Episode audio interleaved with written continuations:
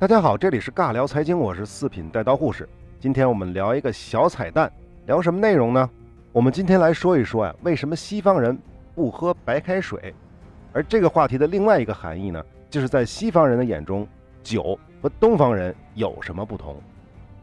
说到这个话题呢，我们就必须要回到欧洲的中世纪。由于中世纪啊，这个欧洲人普遍，大家都知道，欧洲人普遍是不讲卫生的，不喜欢洗澡。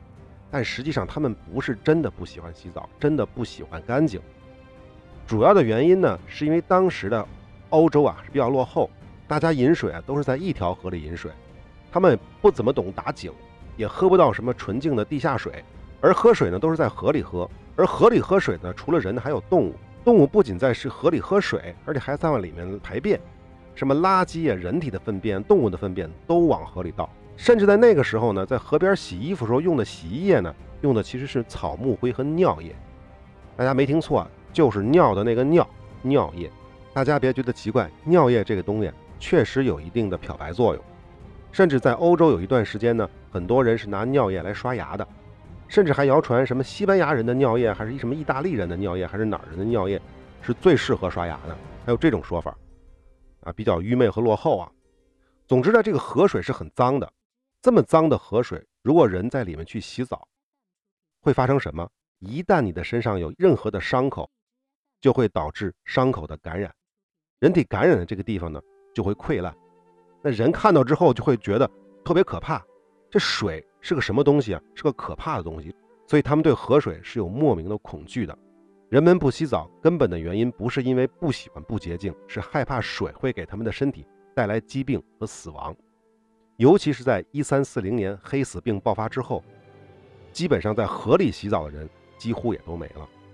刚才也说过，欧洲人不仅这个喝水洗澡是有问题的，因为他们不知道打井，而且他们也没有生火烧水的习惯。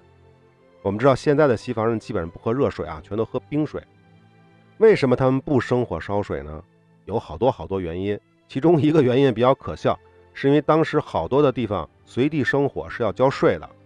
那这个时候有人不就问了吗？说那你在家里生火不就完了吗？前段时间呢，我重温了一下梅尔吉布森的《勇敢的心》，再次看了一下当时的欧洲人是住的什么样的环境，尤其是普通的老百姓是住的什么环境，那根本就跟户外没什么区别，就他们的家跟户外没什么区别，用几根破树枝、几个破石头一垒，那就是他们家了，远比中国同时期老百姓住的环境要差。那么当时的贵族为什么因为随地生火还要收税呢？主要原因是十二世纪末西欧人口的大量的增加，造成的森林的消失速度越来越快，所以他们呢就不允许随地生火。总之呢，中世纪的那些普通老百姓，不到万不得已的时候，是不会冒着生命危险去喝河里的那些又脏又臭又怪味的生水的。那么水不干净，那喝什么呢？那就喝酒呗。所以呀，在欧洲中世纪。那个时候呢，酿酒是很多平民的基本技能，尤其是这个女人啊，女人不会酿小麦酒是嫁不出去的，就跟中国古代差不多，那女的要是不会绣花啊什么之类的，那也嫁不出去，是一个道理。因为他们普通家庭的成员是要靠喝自己酿的酒来解渴的。当然了，男人呢则喜欢去小酒馆喝酒解渴。不过呢，那个时候因为自酿的啤酒啊工艺的问题，所以酒精的度数啊非常的低。而且当时酿酒用的那些水也是从河里来的，那里面还是有那种骚了吧唧的臭味啊、怪味啊那些味道，酒精的度数又比较低，所以那个酒的味道啊其实并不好喝。因此呢，我们只能认为那是拿来解渴用的一种饮料，带水的一种饮料，它不是真正的我们现在喝的用这种酒的这种感觉。这种情况什么时候才改变的呢？直到茶叶和咖啡已经便宜到普通老百姓都能接受的情况下。西方人才不完全使用酒来解渴，因为相对于那些难喝的酒来说，茶和咖啡更适合作为普通的饮料，它又不含酒精。因此呢，西方的咖啡馆也非常的流行。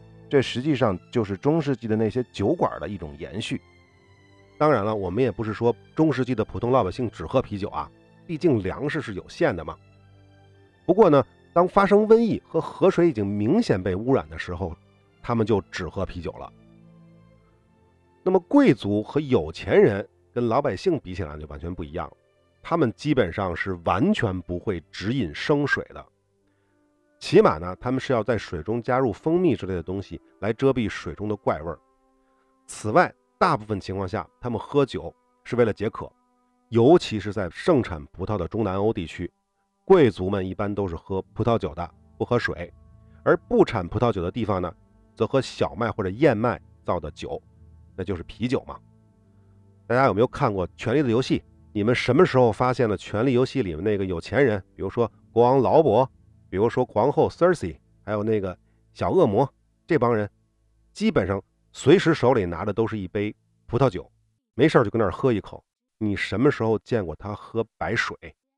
所以他们就是有钱人嘛。而劳勃他们所在的君临啊，包括包括小恶魔他们所在的兰尼斯特家族这个位置呢，是属于温带和热带地区，所以他们是产葡萄，所以一直喝的都是葡萄酒。但是呢，处于北境寒冷地区的史塔克家族呢，大家看电视剧的时候就可以注意到，史塔克家族的人呢就不喝葡萄酒，而喝麦酒，也就是我们说的啤酒。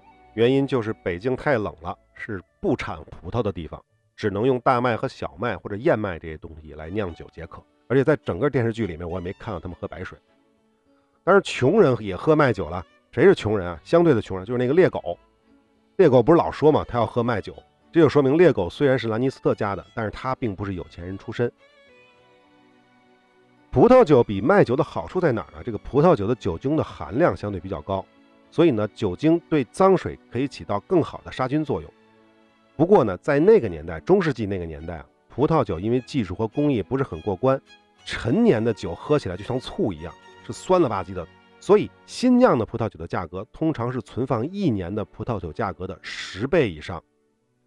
当然了，皇室也偶尔会把葡萄酒拿来蒸馏一下，得到呢就是更加昂贵的白兰地，目的呢就是在宴会当中呢招待贵客。同样，在大航海时代，船上也是不储备白水的，除了他们得不到干净的清水之外的话，还有一个原因就是清水是无法长期保存的，随便放的时间稍微长一点就坏了，就变质了，长毛长虫了，所以船上储备的基本上都是酒。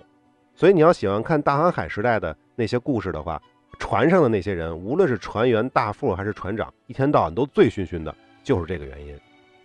大家看《加勒比海盗》都知道吗？杰克船长总是抱个朗姆酒的瓶子嘛，那就说明呢，杰克船长解渴的主要方式就是朗姆酒，可以理解为呢，他总是手里抱了矿泉水瓶子，只不过副作用呢是脑袋有点晕。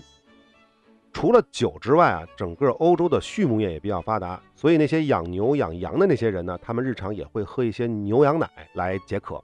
讲到这里呢，所以大家也就明白了，酒这个东西对于西方人来说跟东方是不一样的。在西方，酒是必需品，并不是奢侈品。如果你不酿酒，你因为喝不洁的水而死亡的概率就非常的高。但是当然，贵族肯定是不一样的了，那些贵族、有钱人、教士什么之类的。他们肯定是可以喝得起比较好的葡萄酒，或者呢是从东方传过来的昂贵的茶叶，还有就是十七世纪之后从阿拉伯人那边传过来的咖啡，也成为了酒和茶叶的重要的替代品。而在东方呢，酒这个东西呢就完全成了奢侈品。所以大家明白了吧？中世纪同期的中国老百姓的生活，不管再怎么样，也比西方人幸福的多得多。好，今天的彩蛋就聊到这里，我们下期再见。